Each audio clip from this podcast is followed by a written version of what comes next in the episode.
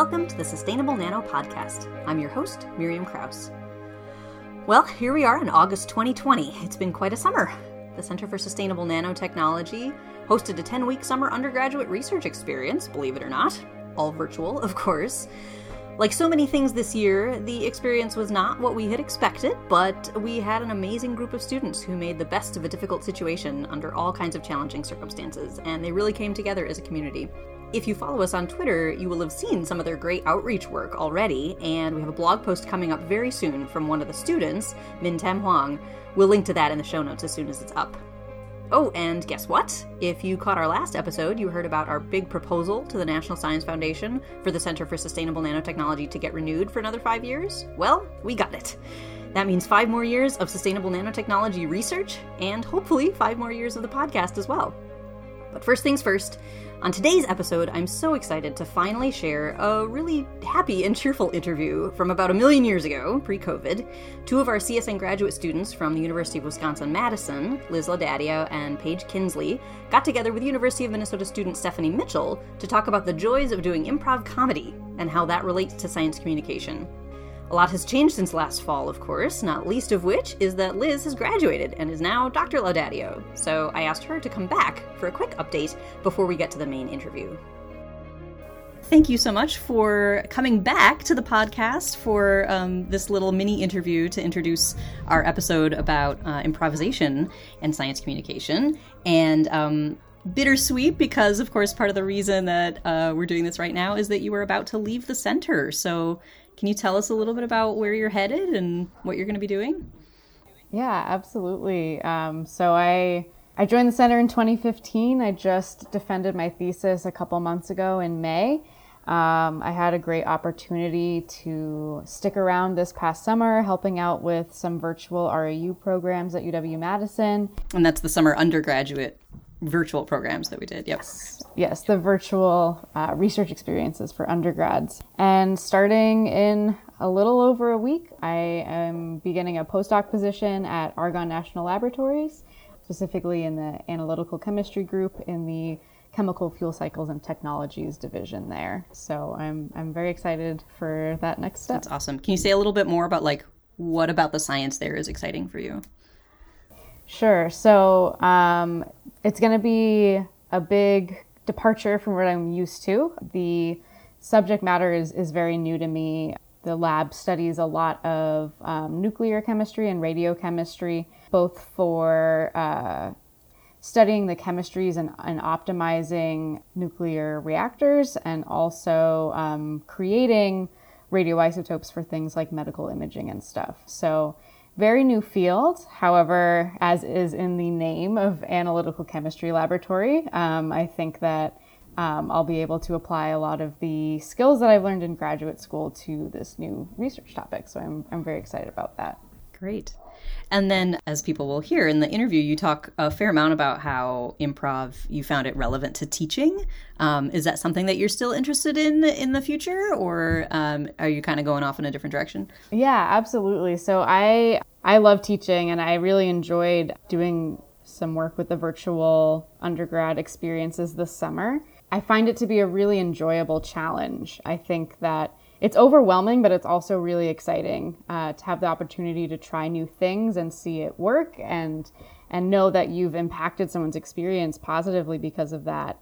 And I was really excited to explore government and national lab postdocs because I realized that um, I didn't know anything about science outside of academia. And so for me, this is an opportunity to see what it's like in a different environment and see if that's something I like. But I know that no matter what I end up doing long term, I'll definitely still be teaching in, in some way or another. Thanks. So, the last thing before we get on with the full interview with you and Paige, one thing that struck me in the interview was that both of you talked a lot about how you found improv so kind of beneficial and helpful in areas that had nothing to do with comedy. That's what a lot of people think about when they hear the word improv.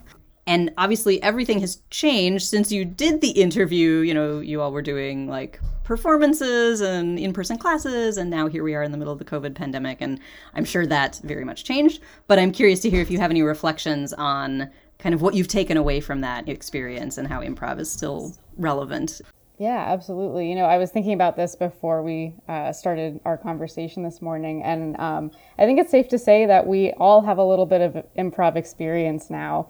Um, you know, four months ago or whatever, we all had to change our, our whole lives, our whole jobs, uh, kind of at the drop of a hat, and no one had that experience. Um, but everyone just kind of had to try it and see what happens. And I know that that affected people in the classroom. It affected what what science looks like, what it means to do science remotely, and it also it impacts communication. You know, we're so lucky that this is happening in an era where it's so easy to stay connected with people, but there's still so much lost or or things that need to be adjusted to by not having that face-to-face interaction. And so you know, the way we communicate with one another has shifted a lot, and there's a lot to adjust to, not having the same level of in person interaction with one another. And so, for those reasons, I think that, um, you know, the skills of improv are really useful in helping to kind of guide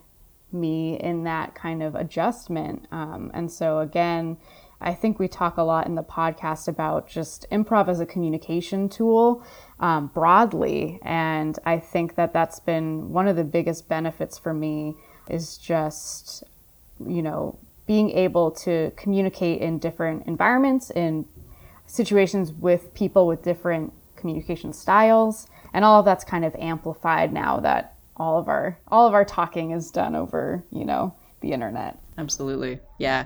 Um, do you know is is the Atlas Theater that you mentioned in the in the interview? Are they doing any online like activities? Are they just kind of on hold? Yeah, to my knowledge, they're not doing anything online. I think that they are on hold. I I, I can't imagine. I'm sure they all miss it a lot. You know, they had shows. They had two shows every Friday and Saturday night. They had classes and workshops, and um, all of that unfortunately has come to a halt. So, you know, a plug for them once this is all over. Everyone should go out and support them if they're in the area. Yeah, absolutely. Hopefully, it will be sooner rather than later. But... Absolutely, yeah. Well, thank you for coming coming back to do this little mini uh, intro for the interview. It's been a great pleasure having you in the center and a repeat guest and contributor to the podcast. So yeah. hopefully, this won't be the last time. Absolutely. Thanks, Miriam. Thanks again, Liz. And now, without further ado, here is Stephanie Mitchell interviewing Liz Laudadio and Paige Kinsley. Hi, my name is Stephanie. I am a graduate student at the University of Minnesota, and I am joined with two other graduate students from the Center for Sustainable Nanotechnology to talk about their experience in improv. Uh, but first, you all can introduce yourselves. Hi, I'm Liz. I'm a fifth year graduate student at uh, the University of Wisconsin Madison, and I work uh, in the group of Professor Robert Hamers. Um, and I'm Paige. I'm a third year at the University of Wisconsin Madison, and I also work in Bob Hamers' group. Awesome. Yeah, so we're here in Madison. We were here for a conference, so it was the perfect time to talk about uh, everybody's experience in improv, mine being uh, 20 minutes, and you all had taken a class. Uh, so to start, can you talk about what improv means? Um, so improv, or generally the full term is like improvised comedy, is something where um, everything is made up on the spot. So it sort of feels a little bit like a normal like play or theater sometimes, where you have actors on the stage they are in characters but all of the words that they say all of the things that they do they make up as they go. Um, often in an improv scene someone will ask something like some sort of suggestion from the audience whether it's a thing or a non-geographic location or something like that um, just to sort of get the players to get going having give them a jumping off point um, and then they sort of just go. Improv can be you can have different games. So essentially give the players different hoops to sort of jump through to make it a little bit more interesting. But um, it sort of it, it depends on what kind of improv you're doing. Anything to add, Liz? um, I think Paige did a great job. um, but yeah, so like elements of improv that um, are useful for all people in everyday life is learning how to tell stories, mm-hmm. think on the spot, and interact with others. Uh, so, what inspired you both to start taking these classes? Um, so the class was called Improv to Improve Science Communication and Education. And it's a class through the Delta program in teaching, learning, and research at UW Madison, which is a program that offers teaching professional development opportunities for graduate students. And so when I started my PhD, I knew I wanted to be involved in the Delta program. Um, I saw this course as an opportunity, and honestly, it just sounded fun. um, and it was. It was um, a great way to spend two hours on a Wednesday afternoon. Um, but we also both learned a lot. and then I'll let Paige speak for herself, but I think I told her about it and told her to take it. That's exactly what happens. Um, I think it, I don't know if it had been on my radar before Liz told me about it, but as soon as she did, I was like, oh man, that's gonna be so much fun. Um, I had, I don't know about you, Liz, I had had, like, in high school, I had done some amount of theater, um, and had been exposed to what improv was previous. I did a little bit of it in high school, and then I, like, one of my housemates in undergrad was on, like, the professional improv team at the University of North Carolina because we have one of those. Um, and so I like I had exposure to it. I had an idea of what it was, but before this class, I like the only experiences I had with it were like I'm not very good at this. Um, so, It's being good at it, being able to cope in the new situations. That's what being good at improv yeah, is. and sort of being able to think on your feet and do it coherently. I think is important, right? Anybody can just say words, um, but I think having them mean something and like add to the story and also potentially be funny. That's always fun, but never necessarily the intention. Um, but I think that those skills I didn't think I had I had at that point. Um, so going into this class, it was a little bit of this seems fun. I don't know how it's going to go, Yeah. but I think even just like the title of it, I think the idea of using improv and that sort of thing to help like with things that are really like practical day to day, like our ability to teach and and communicate and and present our work is really important. And so finding a way to like attack it from a different angle, I was like, heck yeah, I'm ready. I think it's interesting you mentioned the goal isn't to be funny because that's always what I think about mm-hmm. for Right. improv. I think about people coming in with sketches and their goal is to be funny and get their audience to laugh, but that's not really the skills that you all intended mm-hmm. to take away from this so much. So, can you talk about some of the things that you learned that were particularly interesting or things that have really helped you when you think about teaching or communicating your mm-hmm. science?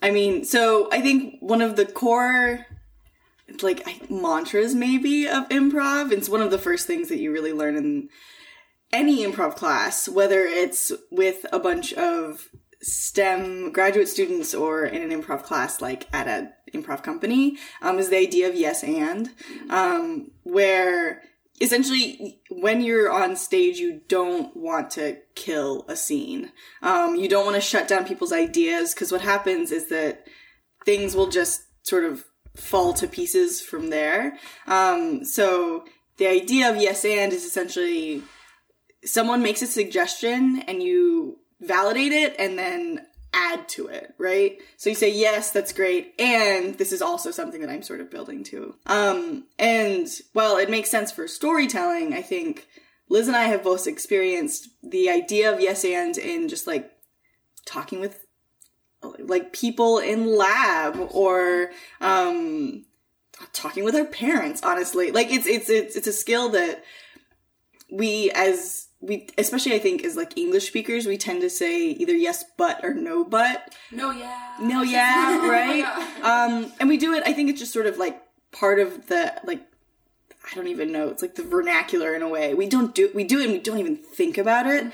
Um but sort of the implications of saying no but or yes but even is it's just like it's you're batting down someone's idea even in the smallest of ways which means the the conversation's already probably not going to be in a super good place um, so the idea of yes and i think has sort of been transformative in just day-to-day things Yeah, I definitely agree. For me, it's been super useful in thinking about how to like collaborate and work with people and have productive conversations. Because when you're doing an improv scene, yes, and is a really great way, as Paige said, to validate what has been brought to the table and then move the story forward.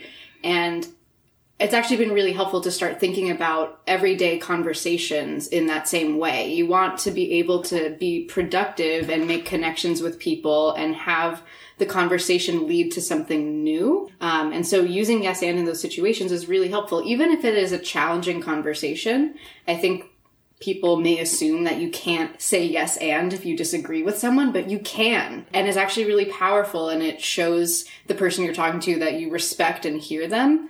Um, and also you're able to communicate maybe a difference of opinion in a way that is still constructive.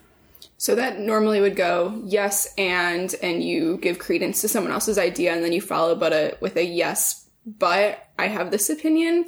You don't even need to do the. I, get- I feel like that's usually how we feel. We like, but is necessary if we disagree, but it's not necessarily the case. Say like I'm presenting data um, to Liz, and I'm like, I think I'm going to interpret it this way, and I think this is sort of what it means. Um, and then I don't know what you could say. Go. We're improvising. Liz. We're improvising. but pop, let's do it as a scene. Okay. Um, hey Liz, so I just took some of this um, IR data and I see this peak here, and I definitely think it means that I have things on the surface. Yeah, I think this data looks really great and it's it's encouraging to see that you're seeing peaks in the spectrum. Have you thought about anything else that that peak may represent? I haven't. That's a really good point. Thank you.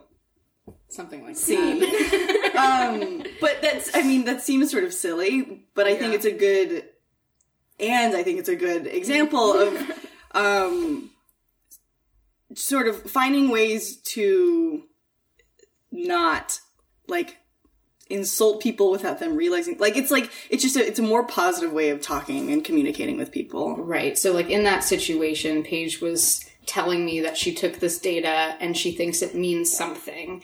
And I was coming at it from an angle of, I don't agree with Paige. I don't think that what she's saying is correct. but how can I say that to her in a way that isn't shutting her down and is validating the work that she's done and helping her move forward? Mm-hmm. And you can hear that I didn't actually say the words yes and. It's more of like a mentality and a mindset and the way you approach the conversation than having to like explicitly say yes and all of the time, which Yeah. would wear on anyone. it's but i think when we first learned it after class like one of the so um the teacher that we had for this class so we both took the class but it was in two different semesters um with her name is Anne Lynn Gillian-Daniel and she is the education and outreach director um, at the MRSEC here um, at uw madison um, which is the materials research science and engineering center but one of the things that she ate, like after the week of yes and and sort of learning about it, um, she gave us like a homework assignment. Homework, right? It's not really homework, but she's like, think about like in the next week, every time you are going to say yes but or no but, take a step back and see if you can replace it. Um, and like that exercise, like initially you're going to only say yes and because you have to like sort of force yourself into the structure. Um, but that exercise alone was like wild. It was so, it seems like so silly, right? You place a couple words with a couple other words, but it was like quite transformative as far as like interactions with, with peers and also like our boss, right? It just sort of changed how we communicated. But in teaching, I think it's also something that's really good and really hard sometimes. Um, because if you're teaching a class and like you ask for an answer, somebody gives you the wrong answer, you want to validate them as a person, but you don't necessarily want to validate the answer. So finding ways to use yes and while also ensuring that you're like not teaching the wrong thing um, can be hard. But I think again, the idea of yes and is a uh, sort of a way to like really build a positive atmosphere in a classroom instead of the kind of atmosphere where you have the wrong answer and you're immediately shut down, right? Um, yes, and is yes, that's an interesting idea. And have you thought about this? Yeah. And like, why did you get to the answer that you got? Right? It's but it's more. It's generally more proactive and more productive as far as making students think about why they answered the way they did and like how it might like why it might be wrong. Yeah, absolutely. And uh, so I have continued my involvement in Delta, and as part of that, I was doing some guest teaching at um, Madison Area Technical College.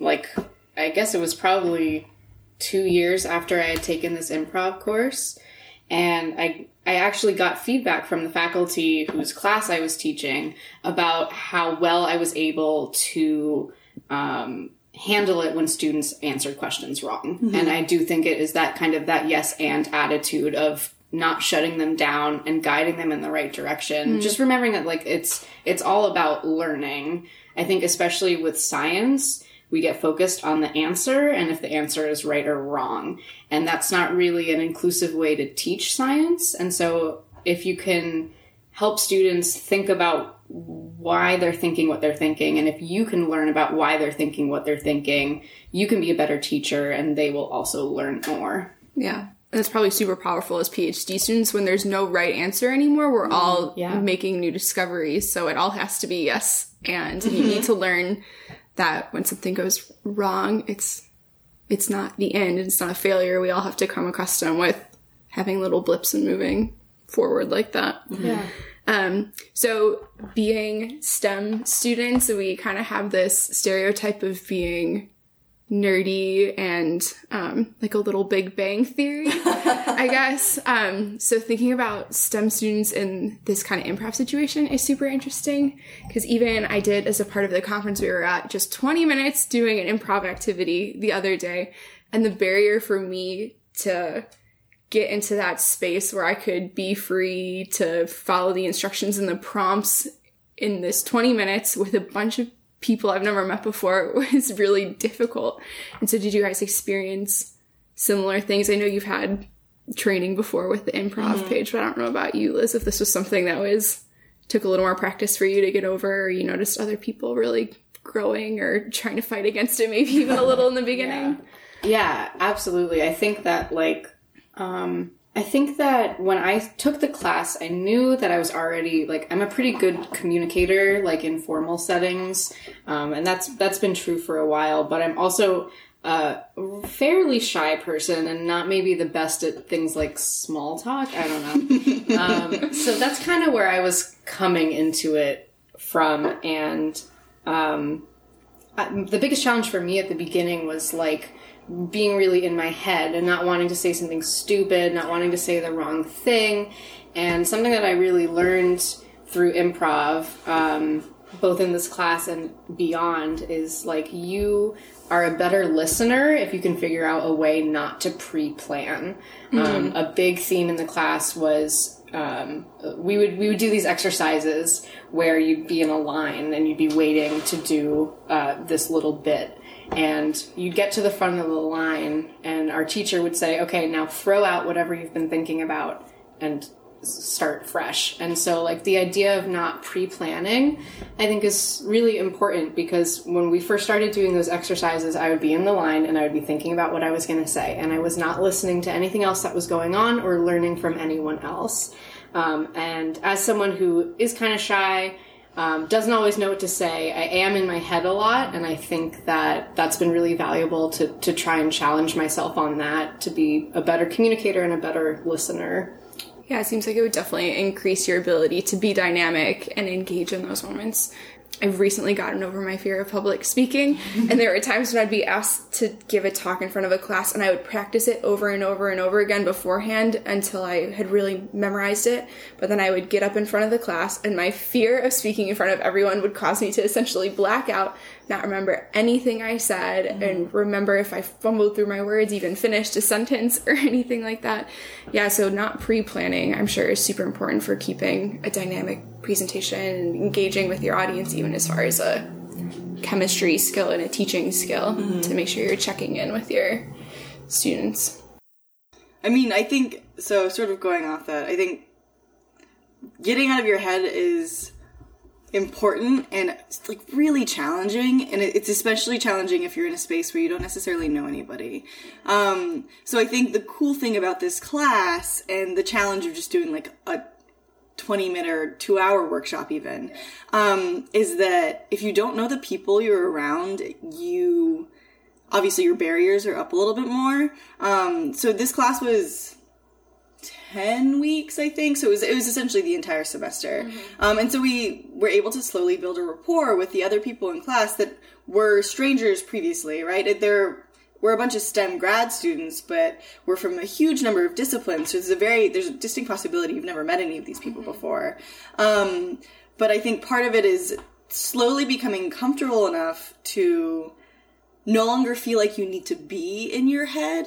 And then once you've sort of dropped that barrier, um, you then realize how how how being in your head can sort of detract from just day-to-day interactions honestly but obviously like making a good improv scene is also part of it.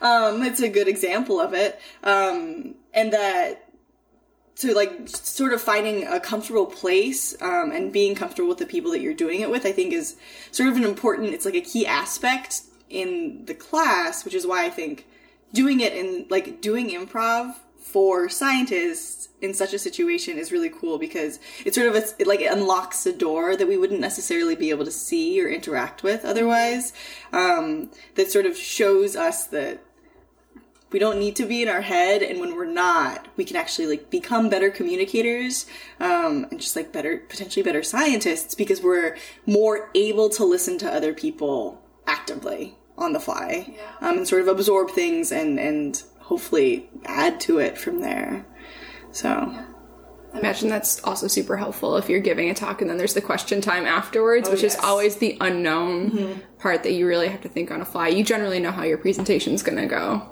but the questions could be anywhere and you have to respond to those quickly. Is there anything besides the yes and and being present that was super influential? Paige just kind of mentioned this when she was talking about her previous experience with improv and, and feeling like before doing this, it was like something you're not good at. I have air quotes doing that. um, and then Steph kind of probed on like, what does that mean to be good at improv? Um, and I think that there's certainly an impression of like, you need to be loud or funny or be a big character. And we've talked about how it can be funny, but it should never be your intention to be funny. And it almost always will be funny, even if it isn't your intention. Um, but I think that a really big part of being good at improv is fitting into a team. Mm-hmm. And I was really surprised by how much I learned about working in teams through this experience. And again, it all it all of this ties together. Being able to yes and being able to not be in your head are both really important in being able to communicate in a team and create a story or a dialogue. Um, and sometimes that means taking a supporting role. Sometimes you're not going to be in charge. Um, sometimes the scene or the story is not going to go the way you want it to, but you still need to be there to support and to, to guide and, and to craft that with people. And so I've learned a lot about being able to let go of how I think things should go. Um, and always at the end, you're like, well, that was, that was really great. And we made it together. And I think that's especially in the CSN where we're so collaborative. It's important to acknowledge that and acknowledge that we're all different pieces moving together, um, working towards something greater. i agree with all of the things you just said. That's exactly what it is. Yeah. It continues to speak to the importance of having diverse cast and whatever you're doing. I think that something that is always fun doing any kind of improv scene is that you, if you have like three or four people on stage, you have three or four different perspectives and three or four different ideas of how things might go. Um, and so I think one of the funnest things about being on stage is being surprised by other people or sometimes by yourself. Sometimes you'll say something and you're like, okie dokie. We're doing this is us. But I think I that like the like being surprised, like pleasantly surprised, is always such a fun thing. Um, in creating things like that, and I think like obviously it's a little bit it's easy to see in a five minute improv scene, right? Sort of the the fruit, like how things can come to fruition in that, like you surprise things, you come up with ideas you never would have thought about, or somebody else does. Um, but I think it can happen in big collaborative centers like the CSN as well, in that having other perspectives, people will come up with things and you're like, holy cow, it's something I would never have thought about, but it's such an interesting like path that we could follow. Um, and so I think if anything, improv has helped me appreciate that idea even more and that other ideas can be like wonderful and surprising and take us down places that is just just us we wouldn't necessarily have thought about. Yeah. Oh, that's such a beautiful place. like end, but I have more questions. um, maybe my final question: uh, Are you guys still doing improv? Yes, we are. um, so after we both took, so after I finished the class, um, which I think was like um, a year or six months or a year after Liz had done it, um, we talked about it. We talked about my experience in it, and then we had, I think we had similar positive feelings towards improv as uh, an art form.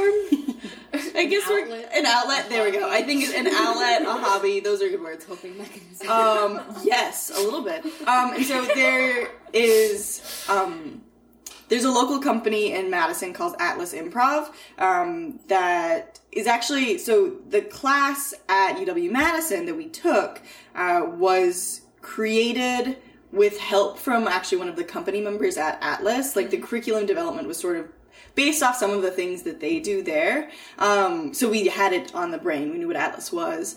Um, and they they offer classes for people, the community. Um, so Liz and I decided to take level one together. Was it a a summer? I don't remember anymore. yeah, it was like a, It was like a Last su- summer. last summer. Uh, we took level one together, um, and it was just like two hours of happiness and release every Mm-hmm. week. It was so fun. Um, Liz and I get along uh, rather well. Um, glad to hear it, Paige. but I think like doing doing improv together, I think probably brought us together even more. And we also got to meet people that weren't students, that were just like people that lived in Madison, Mm-hmm. and so talk about increasing the just Creativity like the- pool. Yeah. exactly, yeah. Um, so we took level one. We loved it a lot. We took the next class. We still loved it. We took the next class. We still loved it. Um, Black belt in improv. yeah. Well, we're no, never. we're still learning, which is great. It's so exciting to know that we can still be learning. Um, but essentially, how Atlas is designed is that after you take a certain number of classes, you can create what's called an indie team, um, which is you and other people who've sort of like met the level of things um, and you just like get to come together and like do improv and are coached by one of the atlas company members um, we do it like once a week. But i think the coolest thing is that we get to perform on stage with atlas like once a month. Um, so we're doing improv like with quote unquote real improvisers. Um, but it's just it's such a uh, source of happiness i think. Yeah. It's just such a different way to use your brain, and it's a really good way to um, decompress. Like, we now, we practice on Monday nights, and like, we are typically coming off of a like two hour group meeting that we have on Monday, and then we get to bike over to Atlas and and have you know two hours of just really exercising a different part of our minds, and it's a lot of fun. And it's it's been really fun to um, being part of the team, being able to continue to form relationships with people and understand kind of you start to kind of know how things are going to go based off of who you're working with, which is fun. Um, yeah.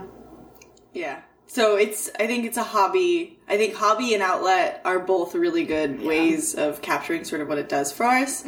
Um but still useful. Yeah, like, yeah. every educational. day. Yeah, I mean, I think it's made me a lot better at you know conversing with people. Things like networking that still, I mean, it, networking still terrifies me, but I think I've gotten a lot better at it because if you just if you can approach it with that same mentality of you know we're just going to figure this out as we go, it's a lot easier. yeah. Like a practice in a way for real life. yeah. Um, I think something that people it's hard for people to believe is that anyone can do improv. Um it's it's like a scary it's sort of a scary thing. It's a little bit intimidating, I think. Um especially if the only exposure they have to it is something like they know people on Saturday Night Live were on like did improv before SNL or something like that, Yeah. right? And you're like, those are very talented comedians. I could never accomplish something like that. Yeah. Um, but it's something that like there are sort of like a couple key tools that you learn uh, to help you along the way, but really, like, every conversation we have is an improvised conversation, right? All of us have been practicing doing this for all of our lives. Um, and even if someone doesn't believe that they are funny or that they are capable of doing things in front of other people, that's never the case.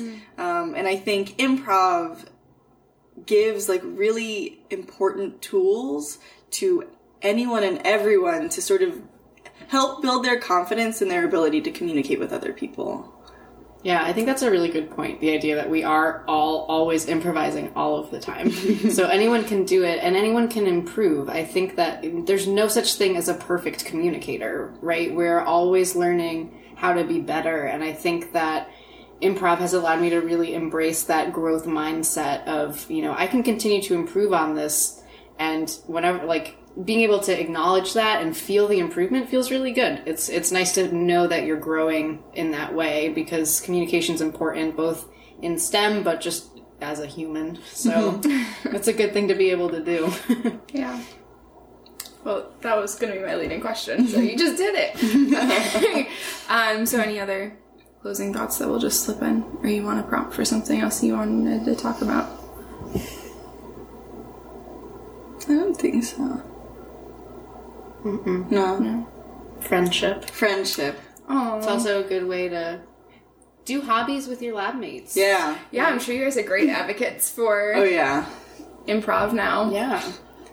Between educational tool, outlet, friendship builder, Friendship builder. We've actually build we, the friendship. We've forced, not forced. We've had our lab do a little bit of it. We did a, a little bit of improv with them our last group retreat last year. And we're going to do it, I guess, in a week because we have another group retreat. Um, but I think it's it's fun having people that you already have relationships also do it and Yeah. like have them be surprised by themselves. Ah, so good. It it just it's so it's such a wonderful thing to watch someone that you already have a relationship with like be like, "Oh, I can do this." And I'm like, "I knew you could. I already knew this." So that's great. Yeah. Is there anything, it's the last thing I can think of. Um, is there anything remarkable about storytelling that you learned and how you construct, even how you communicate your science from improv? It's a really good question. Yes. and um, yeah, so that, that's a I think a really important component to like creating a good scene um, is finding a way to tell a story, finding a beginning, a middle, and an end. Um, and I think that sort of idea and that mindset is becoming more and more common in like communication of science and like even scientific presentations. Um, so I think that doing improv sort of helped um I don't know. I think it, it helps like cement the idea of what a story is. Um and it I don't know. Um, you know, one difference, like improv has been very helpful. We've been talking mostly about like conversation and collaboration and like meeting new people, but it's also incredibly helpful in crafting scientific presentations, as Paige is saying. But it's a little different with that, right? Because we're not typically improving our scientific presentation insofar as we have the data already. Like we're not making that up. We know where the story's going to go. And so like that is a little bit of a different angle. Whereas like in an improv scene you're creating the story together. You don't know where it's going. But using the skills that you gain in improv to tell a story you know already exists it's like kind of a bonus. It's like a little bit easier because it's like, okay, I have the core component. Now I'm just going to, you know, set the stage, like make sure you're communicating what the take home message is. Um, What's the challenge? How did you overcome Exactly. it? The resolving Yeah. action. Yeah. and like you mentioned earlier, like the ability to answer questions because everyone fears that Q and A, and you always get a question that you would have never thought of, and being able to face that um, as an improvised experience makes it a little less scary. Mm-hmm. Awesome. Okay. Well, thank you, Liz and Paige. Thank you, Steph. Thanks, Steph. And that's it for this episode of the Sustainable Nano Podcast. Thanks for listening. Thanks again to Paige Kinsley and Liz Laudadio for talking with us for this interview, and to Stephanie Mitchell for taking part of her lab exchange in Madison to be the interviewer. Our new Sustainable Nano assistant is Emma Bublitz. Welcome, Emma. And our music is by PC3 and Dexter Britton. This podcast is produced by the Center for Sustainable Nanotechnology, which is funded by the National Science Foundation. Our usual disclaimer the opinions expressed on this podcast are those of the speakers and not necessarily those of the National Science Foundation. Want more Sustainable Nano? You can subscribe to the podcast through Apple Podcast or Stitcher, and now on the new National Science Foundation Science Zone Radio. Or you can listen to any of our episodes and see show notes at podcast.sustainable-nano.com. We also have a blog with over 300 posts written mostly by students in the Center for Sustainable Nanotechnology, which you can find at sustainable-nano.com. And you can reach out to us on Twitter, Facebook, or Instagram at Sustainable Nano, all one word. We always love to hear from you. Thanks for listening to the Sustainable Nano Podcast. Until next time, remember there's no small science, only small particles.